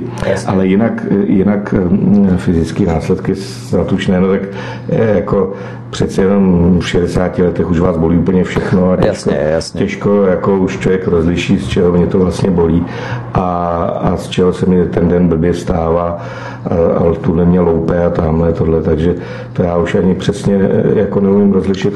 Jestli psychicky, jestli psychicky, no já musím říct, že já i předtím e, jsem se snažil jako pohybovat se pokud možno nějak jako nevyzývavě. A dáváte si pozor třeba, že se vyhýbáte nějakým opuštěnějším místům, nebo tak vůbec? To bych ani neřekl. No. To bych ani neřekl, akorát jsem se asi dvakrát přistihl, že tak jako čumím do telefonu a říkám, a řekl jsem si, hele, tehdy si taky čuměl do telefonu jasně, a nedával si pozor, dej si ho do kapsy, nic se kolem sebe. Už jste Ale... absolvovali tu trasu, že? Jsme si psali sms vlastně vy jste projížděl vlastně od toho Musku po Florence. Poprvé, poprvé. poprvé. Takové mrazení v zádech nebo v pohodě? Ne, to bylo spíš, eh, já jsem se tomu místu nevyhýbal nějak programově, zrovna náhodou jsem měl tam Jasně. jako nějakou cestu a vlastně si říkal, hele, teď já to vlastně jedu, jo, jo. Eh, jedu tenhle ten konkrétní úsek od té doby poprvé. No. Tak, eh, mimochodem trošku z jiného soudku ještě v poslední části našeho rozhovoru, i když nedávno jsme byli na Moravě v rámci srazu posluchačů moderátorů svobodného vysílače, trochu z jiného demižonu možná, ne z jiného soudku, z jiného demižonu bychom řekli, i když určitou souvislost tam můžeme spatřit, tam můžeme hledat 11. dubna 2019 skupina Milion chvilek varovala před vaším zvolením do vysílací rady, ale zástupci skupiny varovali také před ovládnutím dalších rad, které kontrolují veřejnoprávní média. Je tam opravdu eh, zaujalo to slůvko ovládnutí, protože přesně takto ti samozvaní demokraté uvažují. Pokud je zvolený jejich oblíbenec, tak je to demokratické. A i když je rada složená z jejich oblíbenců, se všech jejich oblíbenců, tak to pořád není ovládnutí, je to stále demokracie. Ale když je zvolený někdo, kdo se jim nelíbí, tak už najednou nejde o demokracii, ale jde o ovládnutí. A přesně takto oni uvažují. Je to krásný freudovský přeřek. Oni nepracují s demokracií, oni pracují s ovládnutím. Buď my ovládneme, nebo jiní ovládnou. To je úplně nádherná ukázka psychologie. Ale eh, co říkáte na protest na letné předtím na Václavském náměstí? Vás si na letnou na tribunu na pódium asi nepozvali, že? No tak oni si mě nepozvali, oni naštívili předtím metru. No. Jo, jo, jo, jo. To byl takový pozdrav. Jo. A, si zřejmě pozdrav. Mimochodem, když se někdo jmenuje, má jméno demokracie ve svém jméně, a já jsem se poprvé o existenci toho... Myslíte třeba i občanskou demokracii se očku rýpnu, jo? Já se, já se, když má prostě jak kdokoliv, když má demokracii ve, svý, ve svým jméně, uh, tak by to měl myslet vážně. A já jsem se o existenci tady tohle spolku dověděl právě tehdy, když varoval před, před mým demokratickým zvolením.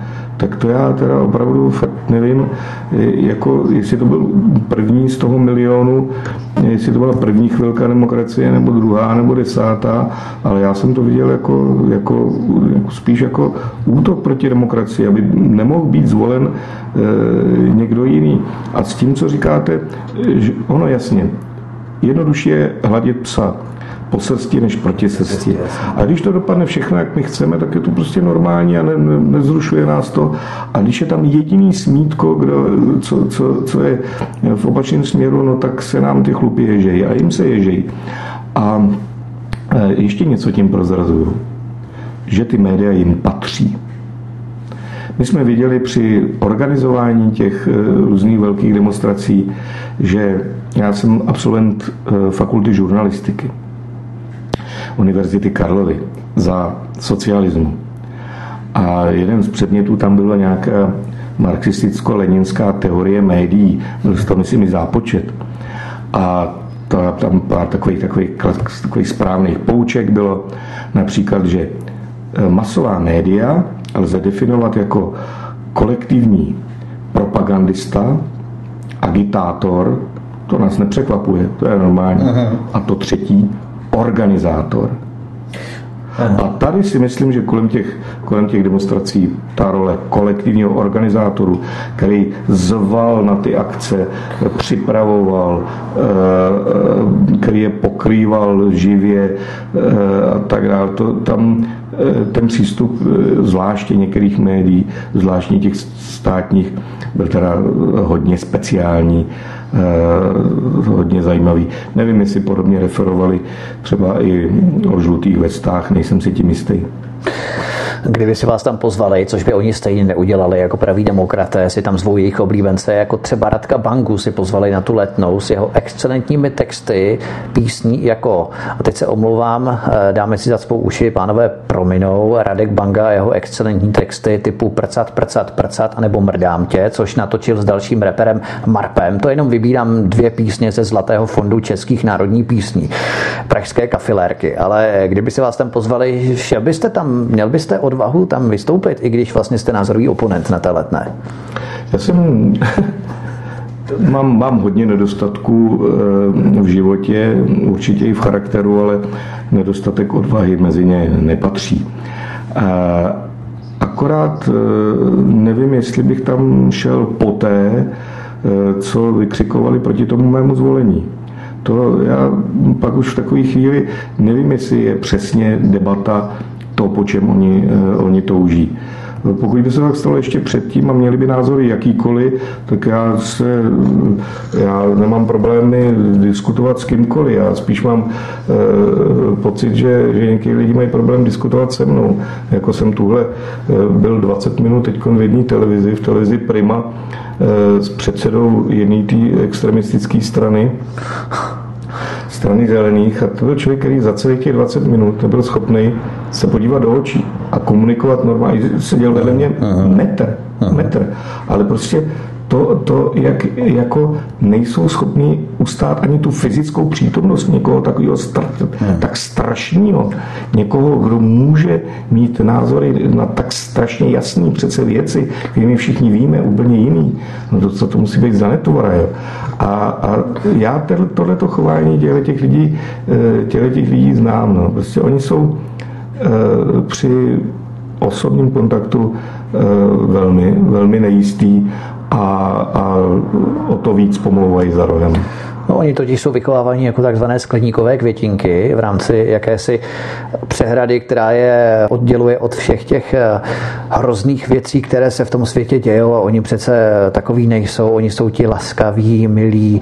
Jo, a ono je to vlastně i v rámci těch určitých informačních konfliktů. Já jsem se třeba teď dočetl, že existuje něco jako mediátor ve třídách, že když eh, nějaký kluk třeba hodí sešit eh, nějakému druhému nebo prostě hrozí nějaká hádka, tak už tam nastoupí ten mediátor mediátor mezi ně a snaží se ten konflikt mezi nimi urovnat. Jo. A takovýmto způsobem oni nezvládají ty ministresové situace v rámci té školní výchovy, tyhle ty věci a potom samozřejmě potom, když vstoupí do toho dospělého věku, no tak potom nejsou schopni už uhádat ani ty základní elementární diskuzní platformu nebo diskuzní oponentský názor, pokud něco takového vůbec mají za tu dobu a nejsou schopni zvládnout takové ty ministresové situace, to se třeba eh, promítá i do počtu sebevražd, kdy prostě nejsou schopni se vypořádat s banálním rozchodem, byť to není banální záležitost samozřejmě, ale stává se to, každý z nás to prodělal rozchod v 18, 20, 22 letech. Oni páchají sebevraždu, skáčou pod vlak i díky těmto záležitostem, špatné známce a tak dále. No, to taky chtějí Piráti zrušit matematiku, že? protože to by je taky stresovalo, potom eh, zrušíme opravdu všechno, co nás stresuje a takové ty vypořádávání se stresem potom eh, rezultuje i v to, že vlastně oni, eh, ta mladá generace není schopná už jak si vstoupit do kolbiště s oponentským názorem, protože oni prostě na to nemají psychicky. Je to pravda, ale je to ještě celý složitější. Eh, sice nejsou schopní řešit eh, problémy eh, jako v mezilidském styku, ale o to jsou často oprsklejší to je a, a, a, a drzejší. A, mm, a přesto to jde jaksi dohromady. Já musím říct, že já jsem nikdy, jako úplně, co jsem byl velký jako flaška od piva, tak jsem nikdy neměl problém se s někým přijít. No, jasně. Ale dodávám, v jistým ohledu klidně by mě někdo za takovou skleníkovou květinku považovat mohl, protože prostě maminka i táta mě prostě vždycky vychovávali v takový tý, v takovém běžném eh, občanském styku spíš trošku k plachosti, takže eh, to, to vůbec neříkám jako chválu. Já si myslím, že to je spíš malinko moje osobnostní vada. Já nejsem schopný třeba si postěžovat, když mě někdo bere v hospodě, nebo, nebo když mi něco špatně dodá, přinese a tak dále. To vyzkoušíme po rozhovoru, půjdeme do hospody, já nemám, rád, já nemám rád tyhle, já nemám rád tyhle, tyhle klerulanty, co prosím vás starý, to není v pořádku a tak dále.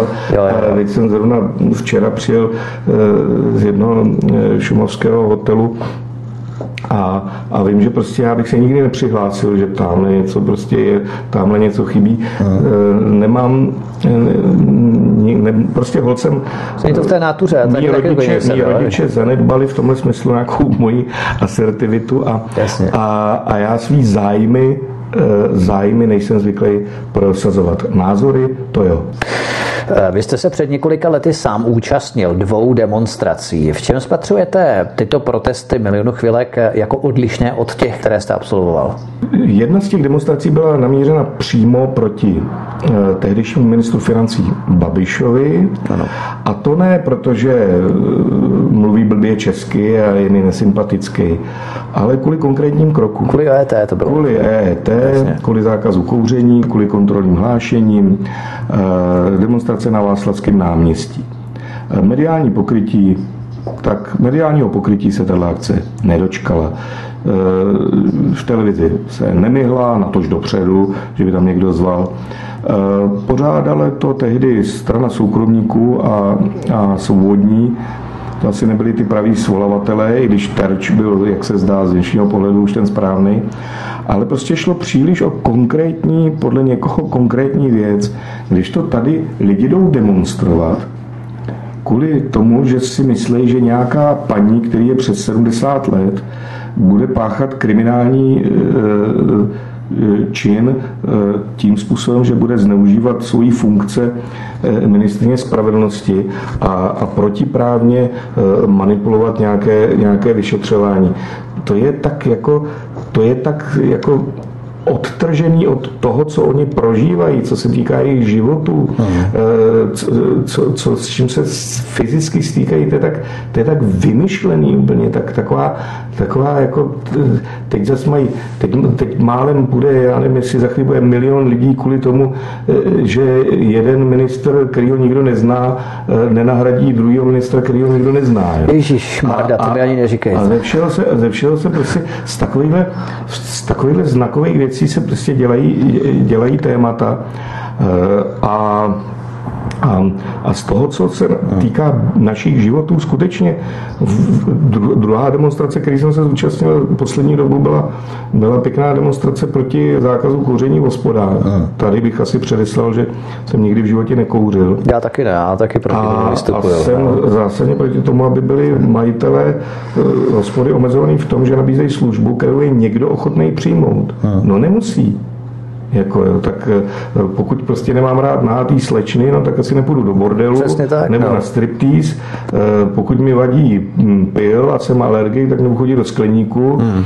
A, a, a pokud eh, nesnáším disko a, a hluk, tak nebudu chodit na diskotéku, to je snad normální. Jasně. To není povinný někam, někam jít. Ale některý lidi mají pocit, že to mají jako nárokový, že přijdou kamkoliv a budou se domáhat svého. Že prostě můžou eh, chtít službu, kterou ale přitom nikdo nenabízí.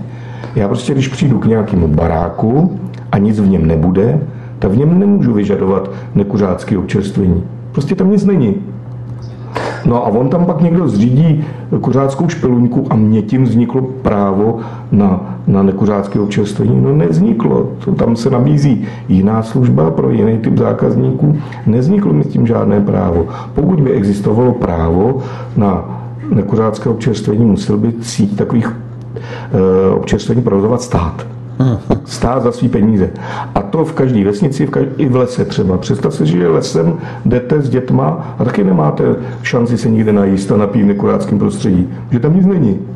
Prostě jsou tam jenom stromy a to by se mělo nějak řešit. No, já si myslím. A čili, čili tohle to pro mě je věc, která se týká i životního stylu, rozbíjí to lidský pospolitosti, trhá to e, party, staví to lidi proti, proti sobě a to bylo pro mě eh, téma eh, k demonstraci, protože to má pro mě i určitou symbolickou hodnotu. ale já nejsem nějak schopný jako jít na demonstraci, která je evidentně vlastně prorežimní, futrovaná oficiálníma strukturama Jasně. a e, národníma i jinýma. E, prostě já bych si připadal blbě, no. já bych si připadal jak hmm. na manifestaci na 1. máje někdy v roce 75. Hmm. Eh, co se týče Andreje Babiše, už se blížíme ke konci našeho rozhovoru. Do jaké míry myslíte, že je Andrej Babiš ochotný dostat politice, která se vymezuje proti masově organizované migraci ve světle jeho dotací z Evropské unie, která mu v případě odporu proti té migraci může na ty dotace sáhnout, čeho jsme mimochodem svědky návrhy auditů Evropské komise, podle kterých má vrátit, myslím, všechny dotace od roku 2017. Myslíte, že ho takhle dokážou zlomit? Víte, všechny dotace jsou zlo a rozhodně nikdy se nemělo připustit, aby jakýkoliv soukromý podnikatel dostával veřejné peníze. Prostě má mít to, co se vydělal. A veřejné peníze mají jít jenom do veřejného sektoru. To je moje hluboké přesvědčení. Hmm. Nemůže jeden konkurent být zvýhodněn proti jinému, že dostane peníze daňových poplatníků. To se nikdy nemělo stát ani na národní úrovni, ani na unijní úrovni. Takže pro mě je zlem a, a vlastně zlodějinou jakákoliv dotace tohoto typu. To, e, to tedy za prvé. A na tu vaši otázku, e, já nevím, do jaké míry e, premiér Babiš tu svou antimigrační politiku a tak trošku i antibruselskou, nakolik myslí upřímně. Možná do značné míry i ano. Já ho neznám, nechci mu křivdit. Možná ano. Ale otázka, jestli mu můžu věřit. E, právě protože má velké zájmy. To je právě ten problém, když si e, zvolíme člověka, který je hodně zranitelný. A on je zranitelný těmi, kteří můžou došlápnout na, na jeho podnikání.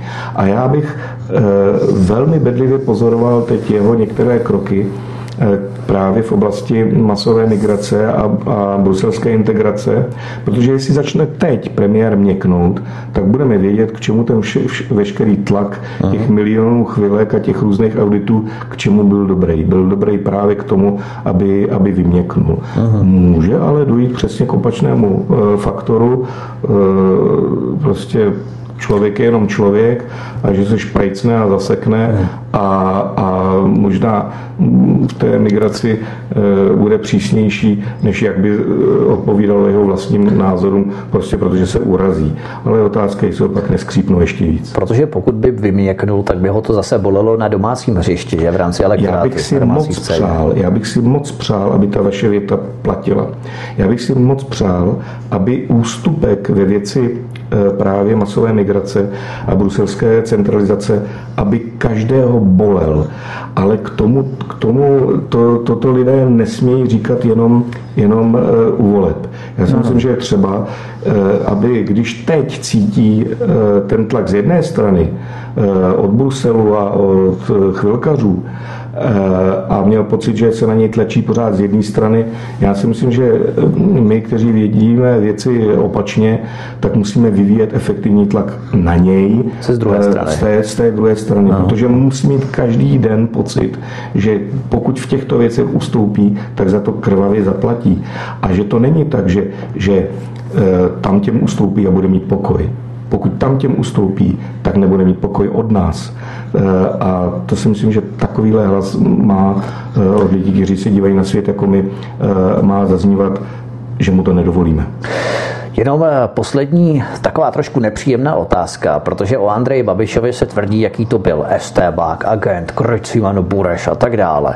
Ale když jsem si rozklikl eh, server Úřadu pro studium totalitních režimů, tak jsem tam našel i vás v evidenci vyhodnocovacích a statistickou evidenčních útvarů pod krycím jménem Láďa, číslo svazku 41 895 a 42 884, datum narození 17. prosinec 59. Jak je to možné?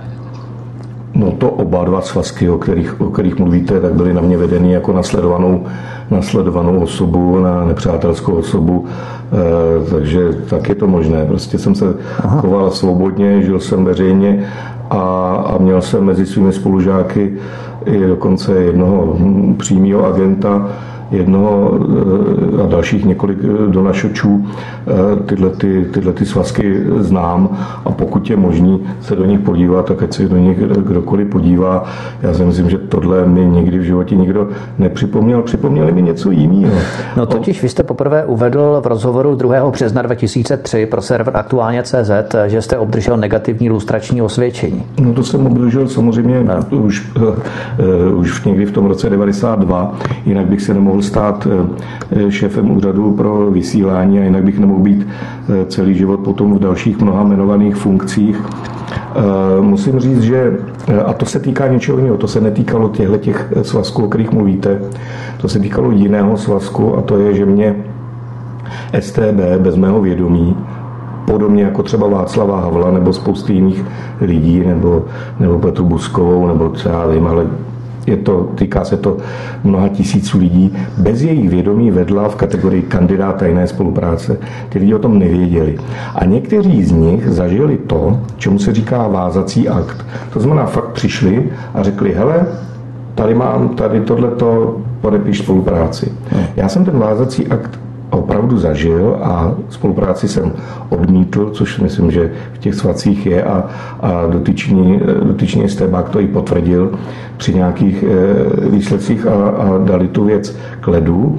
Nicméně, když se potom když se potom v roce 91, a já jsem byl poslancem České národní rady, když se rozhodovalo, a žádný lustrační zákon tehdy nebyl, rozhodovalo o tom, že by s tím lustračním problémem se mělo něco dělat. Že pořád vázne nějaký zákon a že by bylo dobrý si na lidi v zákonodárných sborech tohoto typu došlápnout.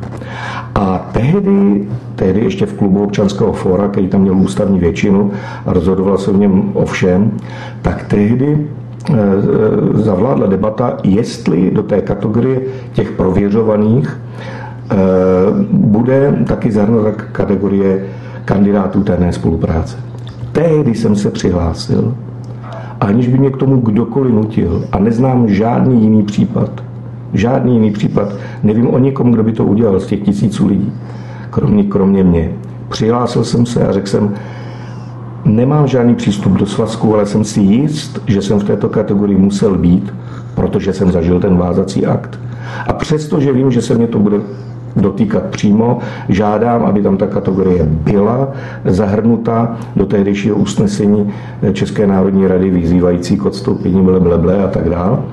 A, a protože jsem říkal, představte si, tam je spousty lidí, kteří byli v té kategorii a nestačili přestoupit mezi agenty, jenom protože to prostě nestihli.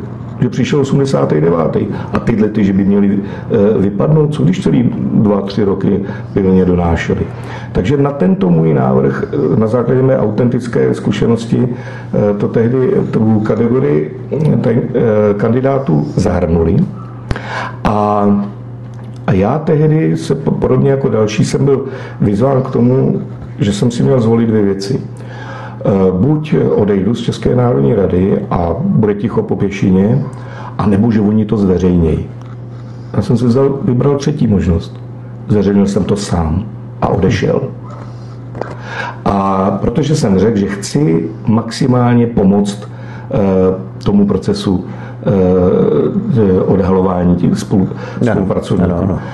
Druhý den potom, co byl, eh, co byl eh, přijat zákon lustrační, druhý den jsem si podal žádost mm, o, o, o lustraci. Podle tehdejší zákon měla být vyřízena do měsíce. Čekal jsem rok. Za tu dobu jsem nepřijal žádnou práci, byl jsem nezaměstnaný, neměl jsem žádný příjem. Protože jsem byl přesvědčen, že si to musím vytrpět. A že by to měl takhle, se měl chovat každý, kdo má nějaký takový podobný problém. Po tom roce jsem negativní lustrační osvědčení obdržel a e, mohl jsem se stát tehdy e, vedoucím úřadu pro vysílání. A uplynulo dalších několik týdnů, což bylo pro mě velké štěstí. A na, eh, na přání a na základě iniciativy tehdejšího prezidenta Václava Havla, jinak také kandidáta tajné spolupráce, byla tato kategorie z ústačního zákona vyňata. Naštěstí eh, já jsem dostal to, negativní lustrační osvědčení ještě předtím. A to na základě posouzení komise ministerstva vnitra, která, do které spadali všichni ty kandidáti. A ta komise měla posuzovat případ od případu, jestli ten člověk byl nebo nebyl spolupracovníkem. Já jsem dostal ten papír, že jsem nebyl a teprve poté, což taky spousty těch mých životopisců nechápe nebo nechce pochopit, teprve poté ta kategorie byla zrušena. Čili já to osvědčení mám negativní ne kvůli tomu, že, se, že pak celá ta kategorie vypadla. Já jsem ho dostal už předtím, dokonce několik týdnů předtím. Eh, no to že, to, že například i na mé Wikipedii eh, tato informace je, nikdo by se to nedověděl, kdybych to nezveřejnil tehdy sám. A nikdo to o mnoze, spoustě dalších lidí neví do, do dneška. Eh, nikdo tehdy nevystoupil s tím, já mám takovou, takovou zkušenost a chci tomu procesu pomoct nějak a prospět. Ne prostě jenom spíš eh, kličkování, zatloukání a tak podobně. A skoro si ani neumím představit, co jsem měl po tom roce 90 eh, v tomhle smyslu udělat nějak líp. Teda. A jenom je líto, že, že za prvé nikdo jiný to takhle neudělal a za druhý i tohle stojí za to někomu, aby vytvářel odér toho, že, že, že, že jsem měl něco se, stébákama Eh, protože to už si stejně dneska nikdo nepamatuje, jak to bylo, jak tyhle procesy probíhaly, hlavně když můžou takovýhle, takovýhle slovo říct. No. Hmm, takže prostě, jasně. takže jedna z prvních věcí, kterou když si člověk otevře Wikipedii, tak tam vidí tohle, no když si otevřete Wikipedii na heslu Václava Havla, nevím, jestli to tam je, protože to mi to ověřitelné. Ono je potřeba nepřeexponovávat tyto záležitosti na úkor jiných skutečností, jako je to třeba... Já si ale, to já si ale zase myslím, to já si zase myslím, exponujme. Já Protože si zase myslím, u někoho se to dělá, u někoho se to nedělá. To jo, to je sice pravda, ať si to dělá stejně, ale já si zase myslím, jako nebuďme k tomu zase příliš, eh, příliš smířliví. Eh, věci se staly a je třeba za ně mít zodpovědnost, i když třeba probíhaly před 40 lety. A pak ještě jednu věc. To, že se o tom mluví a to, že občas nějaká taková věc vyplave, tak se aspoň zjistí eh, eh, pravdivá podstata některých těch příběhů, což je mnohem lepší, než když jdou podivní, podivní fámy hmm. a je možný někde na internetu mluvit o komkoliv, jakkoliv. Jasně. To, eh, to tak je. Prostě existuje bloger na iDnes, který o mě napíše, že jsem byl spolupracovníkem STB a nic, jako nic se neděje. No. No, já si, já si, já si o něm myslím, že je prase. No. Poslední otázka. Co si myslíte o stávající atmosféře ve společnosti, kde jsou lidé napadaní kvůli politickým názorům? Když proklikáváte různé internetové diskuse, právě jak se zmínil toho blogera, eh, myslíte, že se ty zákupy budou prohlubovat a ten, kdo ovládá ty bagry na hlubení příkupu, kdybych to takto metaforicky zakončil, jsou korporátní média, co ovládají ty bagry. Zatímco vy třímáte v rukou jenom nějakou lopatu, kterou se snažíte zahazovat ty příkopy, ale přece jenom ty korporátní bagři ty příkopy hloubějí rychleji, než je stihnete tou lopatou zasypávat. Takže jak to vidíte vy teď eh, v současné době? Víte, víte, tady existují dva procesy. Jeden ten proces, ten je z hora. Ten je důsledkem utahování šroubů, bruselské centralizace a a s tím související eh, vytlačování legitimních názorů někam eh, mimo legální politické hřiště, mimo eh, společenský diskurs a politický. To je jeden proces. S tím nějak bojovat můžeme, někdo je slabý v tom, někdo trošku silnější. Toto je soupeř vážný a bez nějakých velkých politických změn se tohle nezmění. A pak je opačný proces, no podobný proces, ale z opačné strany ze zdola. A za ten si tak trošku můžeme my všichni. A to je zahušťováním té komunikace. Kdy lidi, kteří se vlastně vzájemně ani neviděli, nikdy si nic neudělali, nic o sobě pořádně nevědí. Nevědí, jak ten člověk se chová, eh, jako eh, když si jde koupit rohlíky, nebo, nebo když je s rodinou, nebo když je někde s kámošem a fotbale. Nevíme o sobě vzájemně nic a přesto jsme schopní eh,